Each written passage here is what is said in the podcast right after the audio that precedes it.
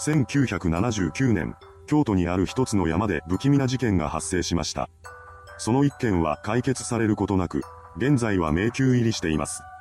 今回は当時の捜査で判明していた事実などを中心に見ていきましょう。事件が発生したのは1979年5月23日のことです。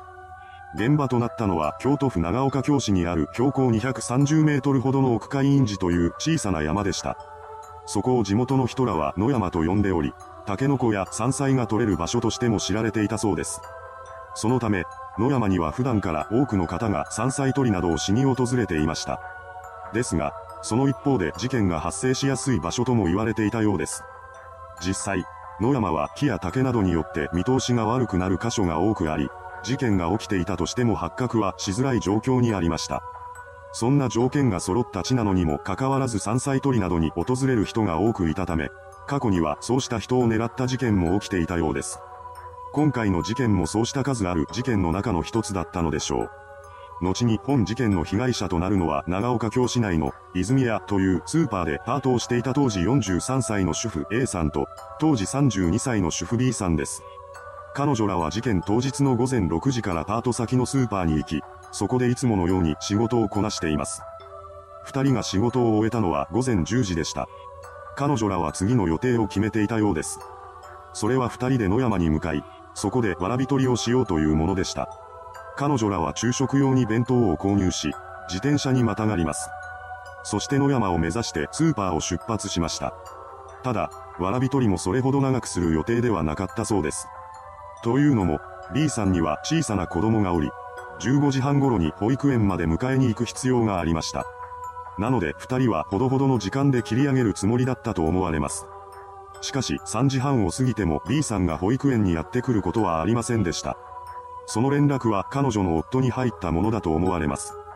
連絡を受けた彼は子供を迎えに行った後に自宅へと帰りますが、そこにも B さんの姿はありません。事前にわらび取りに行くという話を聞いていたのか、夫は B さんを探すため、野山に足を運んでいます。ですが、彼が A さんと B さんを見つけることはできませんでした。そこで翌朝からは知人だった A さんの夫も加わり、二人での捜索を開始します。しかし、二人がかりになってもなお手がかり一つ見つけることはできませんでした。自分たちだけではどうすることもできないと悟った二人はここでようやく警察に相談を入れています。これを受け、警察官による捜索活動が開始されることとなりました。警察による捜索はその日の深夜まで続けられましたが、やはり A さんらの足取りをつかむことはできません。そこで警察は翌25日から警察犬を捜索に導入することにしたようです。この判断が功を奏し、間もなくして二人は発見されることとなりました。この知らせに一瞬安堵した彼女らの夫でしたが、それは最悪の形での再会だったのです。警察からの説明を受け、彼らは崩れ落ちます。なんと、A さんと B さんは遺体として発見されていたのです。二人が見つかったのは野山の山頂付近でした。現場の状況から、本件は事件性ありとされ、すぐさま捜査が開始されます。ここからは現場に残された情報を見ていきましょう。まず A さんと B さんの状態ですが、二人の体には何者かと争ったような跡が残されていました。また、A さんに関しては犯人のものと思われる体液が検出されています。そして B さんの体には犯人のものと思われる体毛が付着していました。彼女らの胃の中身を確認した結果、事件が起こったのは23日の午後1時半から2時の間だろうとされたようです。続いて警察は2人の持ち物を確認します。彼女らはリュックを持参しており、中には空の弁当箱やわらび、財布などが入っていました。そして財布の中には現金が残されていたのです。そのことから犯人の目的が金品ではないということが明らかになりました。警察はさらなる手がかりを求めて彼女らの衣服も確認していきます。すると、A さんが履いていたジーンズのポケットから1枚のメモ書きが見つかりました。そしてそこには次のような文字が記されていたのです。追われている。助けてください。この男の人悪い人。この不気味なメモ書きは一体何なのでしょうか文字は鉛筆で走り書きされており、筆跡鑑定の結果、A さんの筆跡だということも明らかになります。このメモが書かれた経緯として、A さんが犯人の隙をついてメモを捨て、それを誰かに見つけてもらうことで助けを求めようとしたのではないかと捜査員は推測したようです。ただ、メモを書くために使ったであろう鉛筆は現場から発見されませんでした。不思議に思った警察が辺り一帯を捜索すると、遺体のあった地点から少し離れた場所で鉛筆の芯だけが発見されます。このメモが発見されたことで、犯人の目を盗む程度の余裕は残されていたということが明らかになりました。メモがポケットに残されていたということは、犯人には見つかっていないことになります。とすると、本件は複数犯によるものではなく、単独犯による犯行だと考えるのが自然でしょう。警察もその方向で捜査を進めていました。また、それと同時に犯人のものと思われる体液と体毛の鑑定が行われ、それが血液型が大型の人物のものであるということが判明します。その他、遺体の状況などから犯人が格闘技経験者ではないかとの推測もなされたようです。そのようにして現場からは多くの遺留品が見つかっているのですが、なかなか犯人につながるような手がかりをつかむことはできません。そこで捜査本部は聞き込み調査を徹底して行う方針を固めたようです。その結果、複数の人物が容疑者として捜査線上に浮上してきました。まず最初に疑いをかけられたのは当時長岡京市内に住んでいた少年です。きっかけは彼が犯行推定時刻に野山から下山していくところを見たという目撃証言が入ったことでした。それによって当初少年は重要参考人になりましたが、後にアリバイが証明されたため、容疑者からは外されています。続いて捜査員が目をつけたのは事件の1年前に野山で包丁を持ち歩いていた男でした。これも捜査本部に寄せられた情報です。それによると、情報提供者の主婦が現場から300メートルほど離れた雑木林でわらび取りをしていたところ、どこからか刃渡り30センチほどの包丁を持った男が現れたそうなのです。その男は主婦に対して、奥さん、わらび、取れますかと聞いてきました。身の危険を感じた彼女は慌てて走り出します。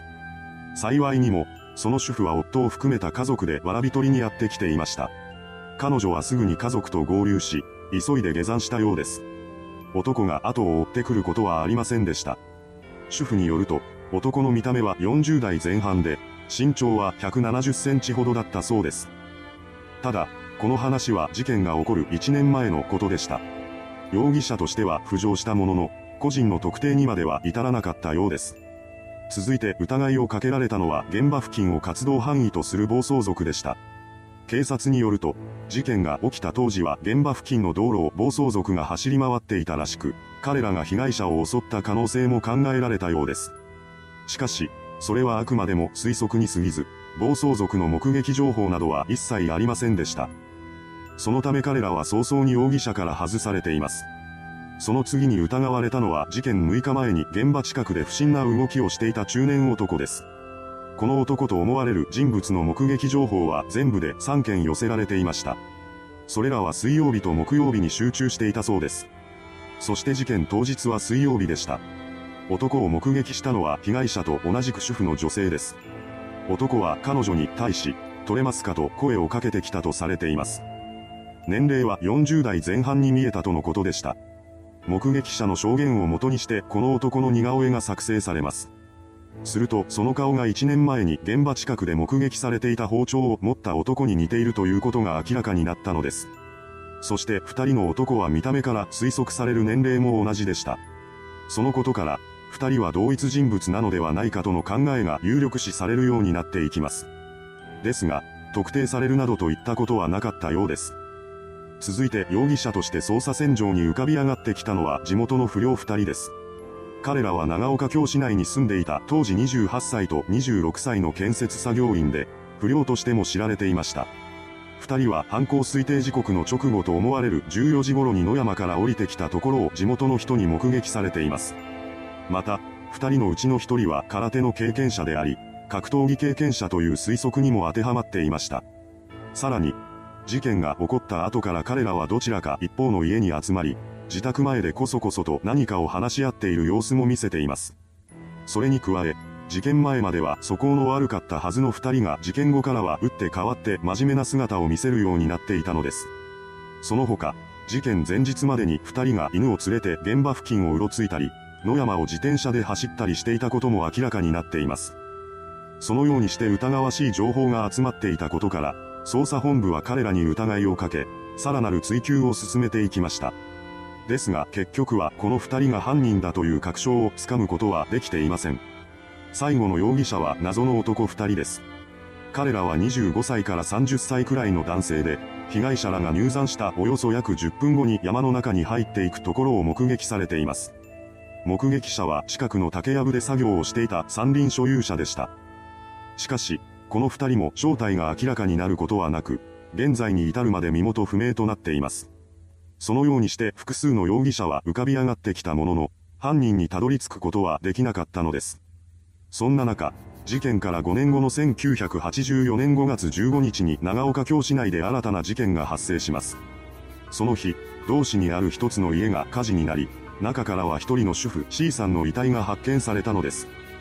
現場の状況から、これも事件性ありとされています。そしてこの一件には、ある噂がつきまとっているのです。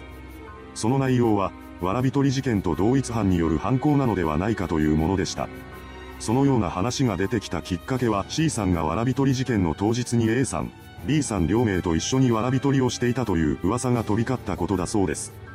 ただし、その話によると C さんだけは先に下山していたとのことでした。そのため彼女だけは事件に巻き込まれることなく、助かることができたとされたのです。5年前にそのことが報道されなかったことに関しては、犯人に C さんが狙われることを危惧した警察が彼女の安全のために存在を隠していたのではないかとされています。とはいえ、それはあくまでも噂レベルの話に過ぎません。ただ、事件が起こっていたことは事実です。そしてこの事件に関しても犯人の血液型は O 型だったことが判明しました。しかし捜査の手が犯人にまで及ぶことはなく、こちらも未解決となっています。そして、わらび取り事件から15年後の1994年5月24日に控訴事項が成立し、事件は迷宮入りしてしまいました。いかがでしたでしょうか？謎のメモが残された事件。